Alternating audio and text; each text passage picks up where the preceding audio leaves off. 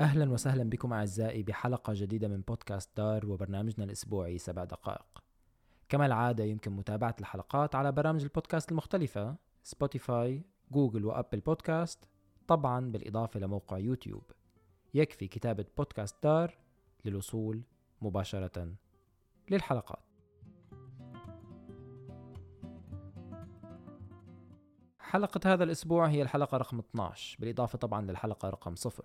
3 أشهر كاملة منذ بداية البودكاست. قررنا الحقيقة أنه نعمل بريك، فما حيكون في حلقات خلال شهر نوفمبر تشرين الثاني. من الضروري بمكان أنه نعمل استراحة نقيم فيها الأداء كيف كان خلال الأشهر 3 الأولى من انطلاق البودكاست. بهذه المناسبة بتمنى من المستمعين مساعدتنا بتقديم تقييماتهم، أفكارهم لتحسين البودكاست وأي أفكار أخرى. يمكن طبعا التواصل معنا عن طريق منصات التواصل الاجتماعي المختلفة.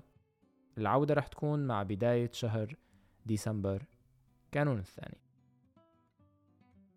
أما الآن لنبدأ. كشفت دائرة التحقيق النرويجية بي اس تي عن إيقافها لباحث في جامعة ترومسا بتهمة التجسس لصالح روسيا. الباحث وصل لترومسا في العام الماضي قبل بدء الحرب في أوكرانيا بحجة نيته القيام ببحث في النرويج. وصول الباحث تم عبر جواز برازيلي مزور، وكان قد عاش في النرويج لمدة عام على أساس هذا الجواز. المضحك في الأمر أن الباحث المتهم بالتجسس كان يعمل خلال عام كامل في تخصص التحقيقات في جامعة ترومسا.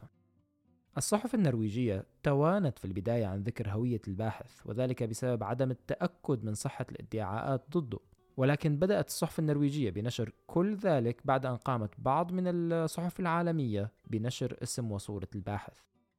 الباحث الذي قدم إلى النرويج تحت اسم خوسي إسس جياماريا وعمره 37 هو في الحقيقة ميخائيل فاليري جيفيتش وعمره 44 عام. انهالت العديد من الدول الأوروبية بالمديح للنرويج لاكتشافها هوية الرجل الحقيقية، وخصوصا بعد معرفة عمله في مديرية المخابرات الرئيسية في موسكو جي ار او. باستمرار الحديث عن الحرب الباردة في روسيا، أعلن الجيش المدني بعض النقاط الخاصة بالملاجئ الخاصة بحالات الحرب، حيث تم الإعلان عن تواجد أكثر من 20,000 غرفة لجوء في النرويج تتسع ل 2.5 مليون نسمة. من هذه الغرف هناك 600 غرفة ملك عام تتسع لحوالي 300,000 شخص، فيما أن بقية الغرف هي خاصة وتتسع لحوالي 2 مليون شخص. كانت NRK قد حاولت التواصل مع العديد من الكومونات لمعرفة مدى استعداد الملاجئ فيها، وتم الاكتشاف أن العديد من عمداء الكومونات لا يعرفون حقيقة أين يقع الملجأ في كومونتهم، الأمر الذي أثار جدلا كبيرا. جدير بالذكر أن هناك ما يزيد عن 50 كومونة في النرويج لا تملك غرف ملاجئ يستطيع المواطنون الهروب إليها في حال وقوع الحرب.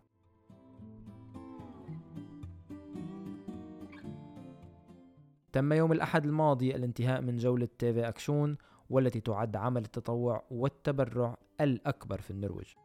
بلغت تبرعات هذا العام لمبلغ يصل 260 مليون كرون، وستذهب لمنظمة أطباء بلا حدود. جدير بالذكر أن تيفي أكشون هو عمل بدأ في النرويج عام 1974، يقوم من خلاله حوالي 100,000 شخص متطوع بزيارة ما يزيد عن 2 مليون بيت وطلب منهم التبرع لمنظمة محددة. تم منذ عام 1974 جمع ما يزيد عن 11 مليار كرونة، وبذلك يعتبر تيفي أكشون عمل التبرع الأكبر في العالم. لعام 2023 تم اختيار منظمة ريد بارنا كمنظمة سيتم توجيه التبرعات لها، ولا يكون طبعا اختيار المنظمات عشوائيا، بل تتقدم المنظمات بتقديم طلب أو سوكناد يتم دراسته. يتمحور الطلب حول العمل الذي تقوم به المنظمة وأهمية حصولها على التبرعات. تم يوم الاثنين الماضي الاتفاق أخيرا عن دعم الحكومة للكهرباء لما يخص المتاجر الصغيرة مثل يوكر على سبيل المثال، وذلك بعد أن وافق حزب SV مع حزبي الحكومة حزب العمال وحزب الوسط، وخلص القرار إلى صدمة لأصحاب المحال التجارية الصغيرة المتواجدة في المدن، حيث ينص القرار على توجيه الدعم المتكون من 23 مليون كرونة للمحال التجارية الصغيرة المتواجدة خارج المدن. عللت الحكومة قرارها بأن المتواجدين خارج المدن هم أصحاب أعمال أكثر أهمية من غيرهم بسبب تخديمهم وتقديمهم السلع في مناطق معزولة نوعا ما. الحكومة أيضا منحت دعم كهرباء للطلبة، حيث سيتم منح 1500 كرونة لكل طالب من أجل هذا الأمر. رئيسة حزب FRP سيلفي ليست هاوغ انتقدت القرار بشكل كبير، قائلة أنه سيسبب انهيار العديد من التجارات الصغيرة في النرويج، كما سيقوم برفع البطالة بشكل كبير بسبب اضطرار العديد من أصحاب المحال التجارية الصغيرة لإغلاق أعمالهم. في عالم الثقافة، تم في العاصمة أوسلو إطلاق كتابين، أحدهما للناشطة اليسارية جورو سيبيكو والآخر للصحفي يوهان شانمو غاراتنام. كتاب سيبيكو تمحور حول مكافحة العنصرية من خلال حوارات تقوم بها مع ناشطين يعملون ضد العنصرية في النرويج. الكتاب هو كتاب يمزج بين الشعر والنثر ويقع تحت اسم الله بلير فري. في حين تناول كتاب الصحفي يوهان حياة فرقة كاربة، حيث صاحب الصحفي الفرقة في الأشهر 6 الأخيرة وحاول قراءة ما بين السطور في أغانيهم. كتاب يوهان يقع تحت اسم يرتا اي تو، وكنا قد تحدثنا عنه في حلقة سابقة. كان هذا كل شيء لهذا الأسبوع.